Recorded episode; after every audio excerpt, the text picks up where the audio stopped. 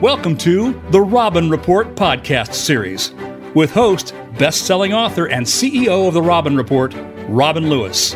Each show delivers provocative, opinionated, and unbiased conversations about retail, brands, and consumer behavior from industry leaders and experts. For more information about the Robin Report, visit therobinreport.com. Now, let's get started with the Robin Report podcast series.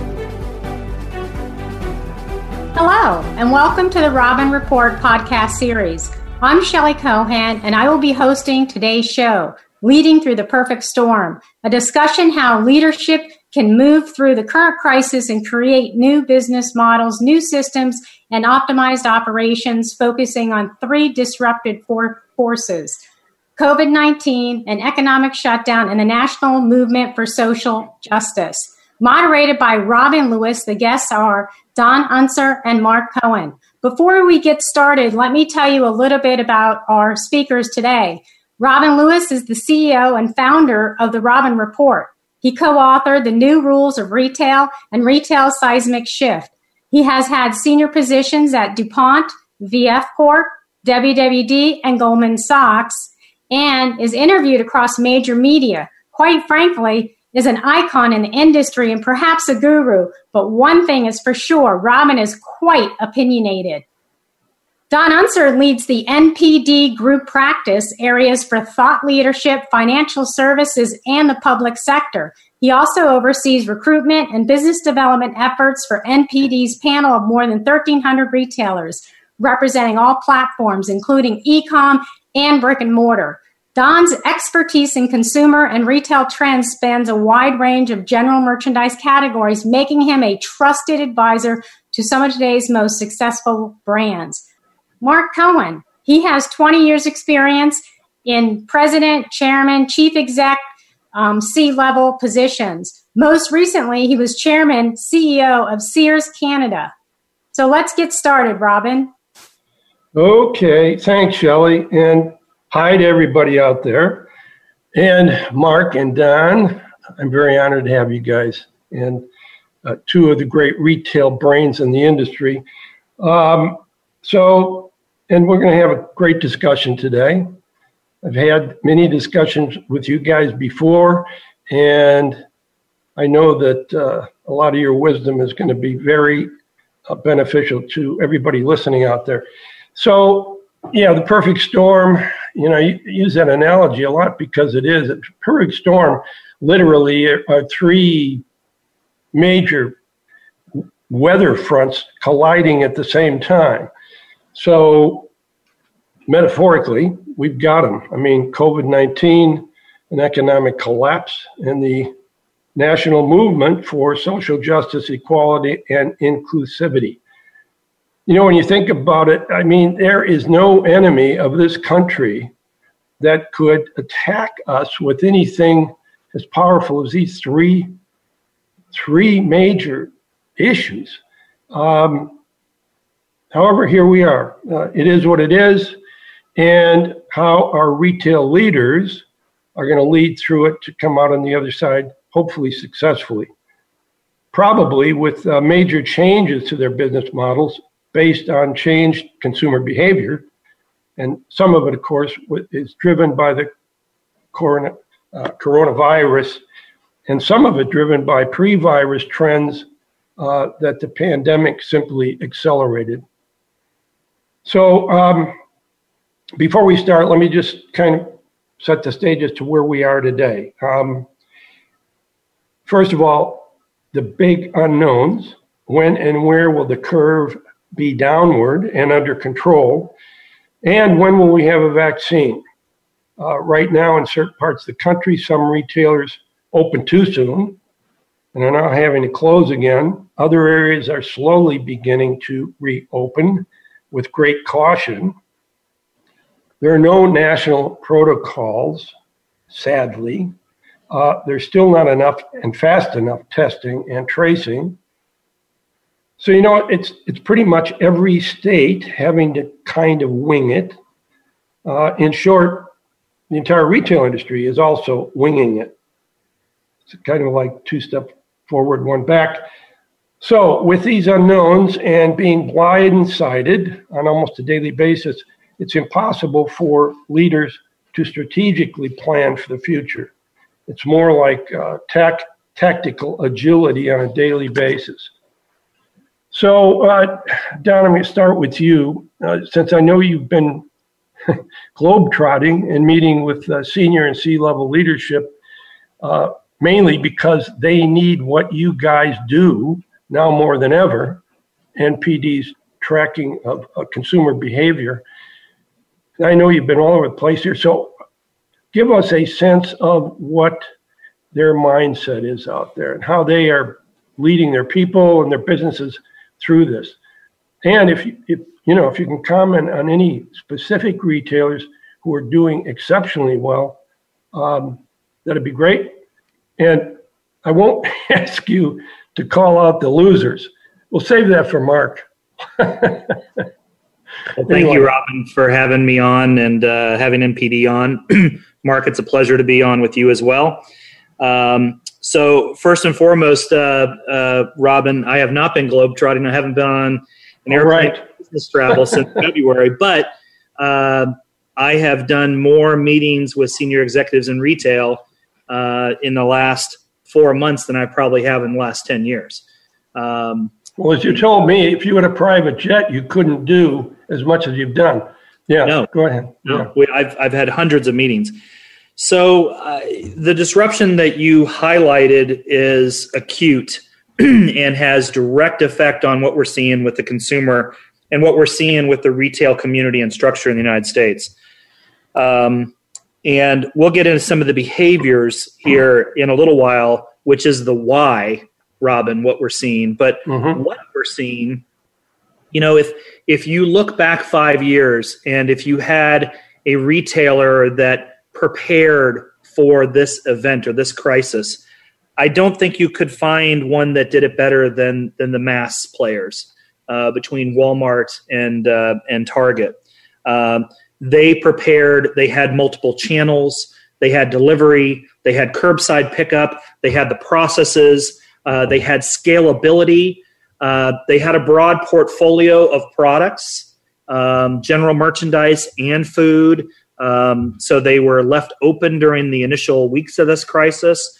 So the mass players have certainly done very well through this in terms of demand. And I have to say that it's been impressive how they stepped up and served the need of the consumer during this period. Uh, the club channels have done well. Um, in addition, uh, they they have been a, a place of uh, of large gathering with the consumer. Um, home improvement has been another one that is done really well. The one thing that we're not talking about during this crisis is that people have a lot more time on their hands. I mean, I have two hours a day in a commute that I had to uh, to the corporate offices at NPD that I no longer have. Right. Multiply that across all the consumers and the households, and you got people with a lot of time on their hands. The last piece that I would mention is direct to consumer. Brands really sought after, I'm sorry, consumers sought after brands when they couldn't get uh, product from their normal channels uh, or two day delivery that they became so accustomed to. And then on the downside, Robin, we've got all the mall based soft lines um, that's uh, that's that's probably the biggest story of closures, uh, both temporary and permanent, uh, that you've been talking about for years, including your segment on 60 Minutes. Um, so that's kind of an overview channel wise on what we're seeing. Very good. Dan. that's very enlightening, and um, I know we're going to get into a little into it a little deeper later.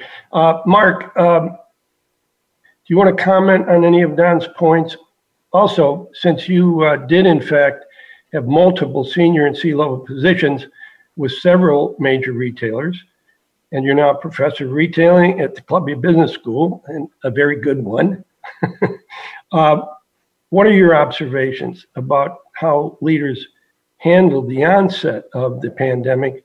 Um, you know, what were the initial decisions they had to make about liquidity, their employees, and who was teetering on the edge even before the virus. And you know, any call outs you want to make as well. And um, you, you can do what you do well, which is critique. Well, first off, I agree with everything that Don said.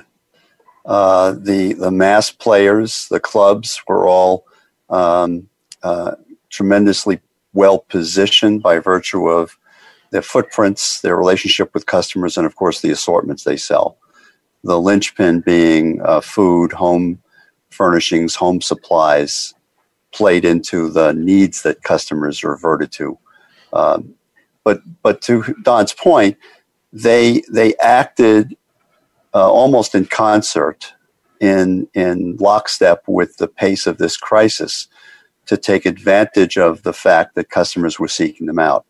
Um, and so I think, look, at the end of the day, um, success and failure is always about uh, the presence of leadership or the lack thereof. And so these retailers who have done well have done well because their leadership has stepped into the breach.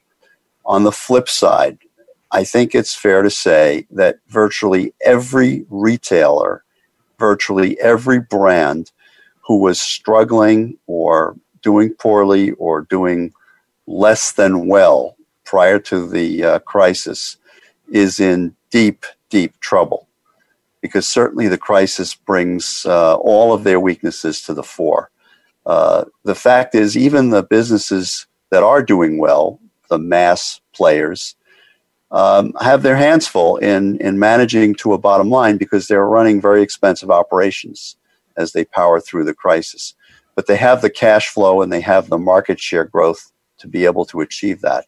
The folks that have been in a dead stop position who were struggling in January, some who had been struggling for years, when when truth be told, um, in many cases are part of the drip, drip, drip of bankruptcies that we're starting to see almost every other day. Yeah, you know, Mark was talking to somebody the other day from Goldman Sachs, and they were talking about this should be a period um, where the PE guys and the hedge funds and so forth, the vultures would swoop down and acquire companies on the cheap. But what he said is, as we all know, um, the financial industry constantly seeks um, uh, the ability to not only predict, but to, um, you know, uh, to deal with issues of huge nature. But because, I mean, he said even in the recession, they can't predict, they don't know what to do because they don't know when this thing will end. And so they are pulling back on their acquisitions. Um, you know, he said, uh, look, you know, in the recession, they knew what to do fire hose money at it. But this is something that you can't do that to and make it go away. Anyway, so I thought I'd throw that comment in there. Um, so, you know, we did a survey among our senior and C level readers recently to find out how they for, foresee a new normal and the constraints to getting there. Uh, one of our questions was thinking about what you've learned over the past three months, what will the new normal likely be for your organization? You know, we got a lot of prescient responses. Uh, but one respondent's answer is noteworthy and, in my opinion, spot on. He said, Nothing that we have experienced has prepared us for this phase. There is no normal, and only the consumer will define what is next. And when asked about what were the biggest constraints or challenges to get to a new normal amongst all of our readers, 47% said it was responding to the new permanent consumer behavior. Access to capital was second at about 18%. And then customer and employee safety was 14%. Excess real uh, real estate is 12%, and store closures were 12%. So, if the biggest challenge is responding to new consumer behaviors, which we all know it is, Don, what major changes do you see in consumer behavior? Uh, do you see what do you see trending, and that you think will stick coming out of the other the other side? You know, things like yeah. Go ahead. Robin, I like the answer from from one of your executives that you surveyed.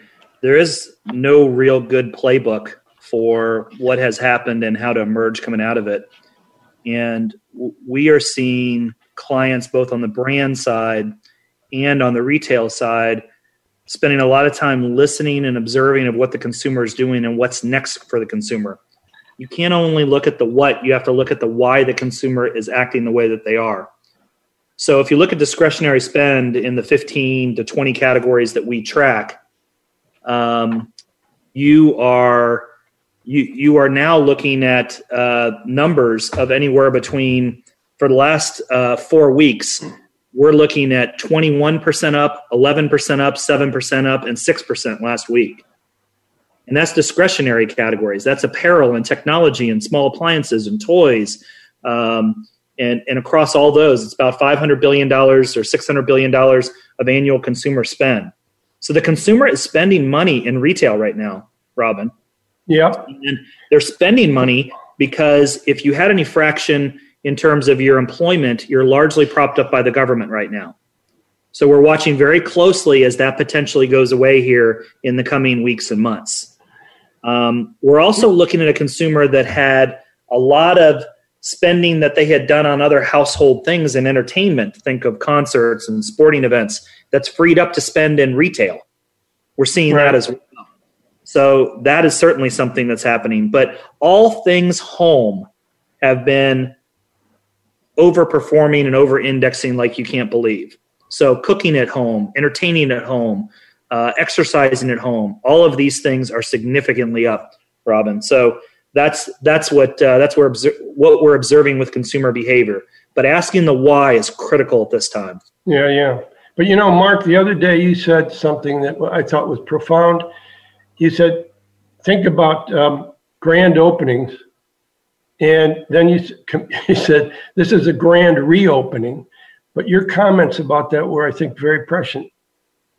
Well, I think consumers uh, who've been cooped up for months. Uh, many of whom are are uh, flush with cash because they're receiving unemployment benefits, sometimes on top of their normal compensation. Um, burst forth into stores that had newly opened, and certainly uh, um, uh, gave everyone a sense that you know good times are back. Except I don't believe that's going to last. First of all, the the uh, the exuberance is going to dissipate. It's certainly dissipating in 29 of the 50 states where there are, the outbreaks have have uh, uh exploded. Um, it's also going to dissipate when unemployment subsidies end, yep. and they will end. They may be extended at some point in the next few days, but they're going to end. And I also um, notice, and I'm sure everyone does, the drumbeat of layoffs and store closures, permanent store closures, permanent layoffs that seems to be um, echoing throughout the canyons of industry. I mean, the, the airline industry, uh, just one of the big players is talking about furloughing permanently or potentially permanently 25,000 flight attendants. Uh, between Boeing and GE uh, jet engines, there are 13,000 uh, highly skilled, highly paid production workers who are losing their jobs. These are folks who aren't going to call back to work anytime soon. So the, the aftermath of this pandemic, and by the way, we don't know, as you've said, what the term is of this crisis. We don't know when this is going to abate, but the aftermath is going to be um, some tremendous economic dislocation. And so I think the exuberance, which is stark uh, and, and uplifting, isn't going to last very long. Uh, yeah, there's a tremendous shift in uh, categories from um, uh, entertainment and uh, outdoor resort investment into home and home entertainment. But but at the end of the day, we're looking at an, a, a tremendously impaired consumer who's going to have to lift themselves out of the crisis at some point. I know that they will. I'm sure that they will, but I think it could be a couple of years before it's completely evident. Yeah, it's it's a bleak picture. Um, so, one of the things that uh, you know you guys and I have been talking about for a long time is the shrinkage of physical retailing before the crisis? And what do you say about these enormous numbers? And will the consumer's experience with shopping online during the uh, virus growing by double digits, is that going to stick? And what percentage of total retail sales will eventually be done online, do you think? I know that's hard to speculate. Yeah, so I'll take that first. Uh, Mark, by the way, I couldn't agree with you more on what we're about to see with the ripple effect of, of these uh, the employment situation and the immediate effect on retail. Uh, I think that's that's in the chapters to come for sure. Um, on the e-commerce piece, Robin, I think that uh, during this this crisis, we've seen uh, by industry. We track e-commerce by industry. We've seen numbers go up uh, anywhere between seven points in terms of percent online of total uh, to over twenty five percent. So wow. I don't see that it's going to recede back a little bit, but not much, especially in markets where you've got stores that are going to close. Uh, that's going to move that entire market to, to more online. So we do track that. We talk about it. I think it's important to look at it by industry, not in total. Uh, but we, we, you have certainly seen a, a movement to online that uh, that is probably here forever. Yeah, I, I think, you know, as I've said before, there's a morbid irony here in that um, just because of the pandemic and converging with online shopping, uh, we'll get rid of miles of excessive uh, square footage out there, which I think is obviously good news. So, um, I know, Mark, do you want to say anything about that quickly? I know we're running close to out of time. I got one more question we need to respond to. No, go ahead. Go ahead. Okay. Well, I, th- I think we should discuss, I don't know, what we can call the elephant in the room. Um, we have to kind of bring this up as it is uh, keeping retailers up at night. At least that's what I hear. Amazon Prime, Amazon Prime Week moving to fall. How will this impact other retailers? Uh, Don, we can start with you. Yeah, just two things real quick, and then I, I want Mark. I want to hear what Mark has to say about this. Um, one is uh, this last week of sales was supposed to be Prime, so um, we're comparing last year Prime Week to uh, last week's sales. So that's going to be interesting to see what the compare is on that. My biggest concern of where Prime Week is going to land this year is going to be so close to holiday. How much does that shift? Uh, that's the one piece that I'm watching very carefully. Mark? Well, I look, I think Amazon Prime is a weapon that Amazon has used to expand its subscription base and its market share and to express itself in categories that it's still reaching toward largely private label apparel and accessories. So they wisely um, moved it because it would have been a logistics crisis in the making, given the kind of effort that they've had to expend to service their food business and their home supplies business. So, so you know, is it is it is it frightening for competitors to consider that it's likely to come up sometime in the fall? You bet. But but again, I, I think Amazon has everything to gain and nothing to lose by positioning it close to the holiday. They don't want to let it get too close because it creates a logistics crisis by way of delivery. I think they're completely um, uh, devoted to getting back to that one day uh, guaranteed delivery cycle for Prime members, which they've been inching back towards. And I think, in my personal experience, they've actually achieved. So when they fire that gun, it's going to be ever more compelling than it's been because it'll be in season, in-line goods, deep, deeply discounted.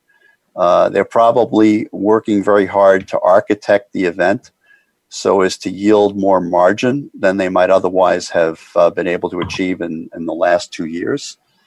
And uh, most retailers who are worried about it just better cover their ears because there's no defense. Yep.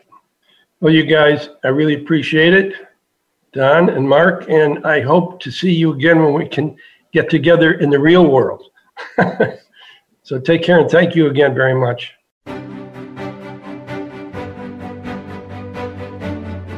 Thank you for tuning in to the Robin Report podcast series. If you want to find out more behind today's program, Be sure to check out therobinreport.com and sign up for our email list for the daily digital reporting on everything of importance in the retail and related industries. The Robin Report is a trusted source of knowledge, insight, and analysis for today's retail leaders. Stay connected with Robin Lewis on LinkedIn, Twitter, and Instagram. Visit our website for upcoming episodes. We look forward to your joining our next episode.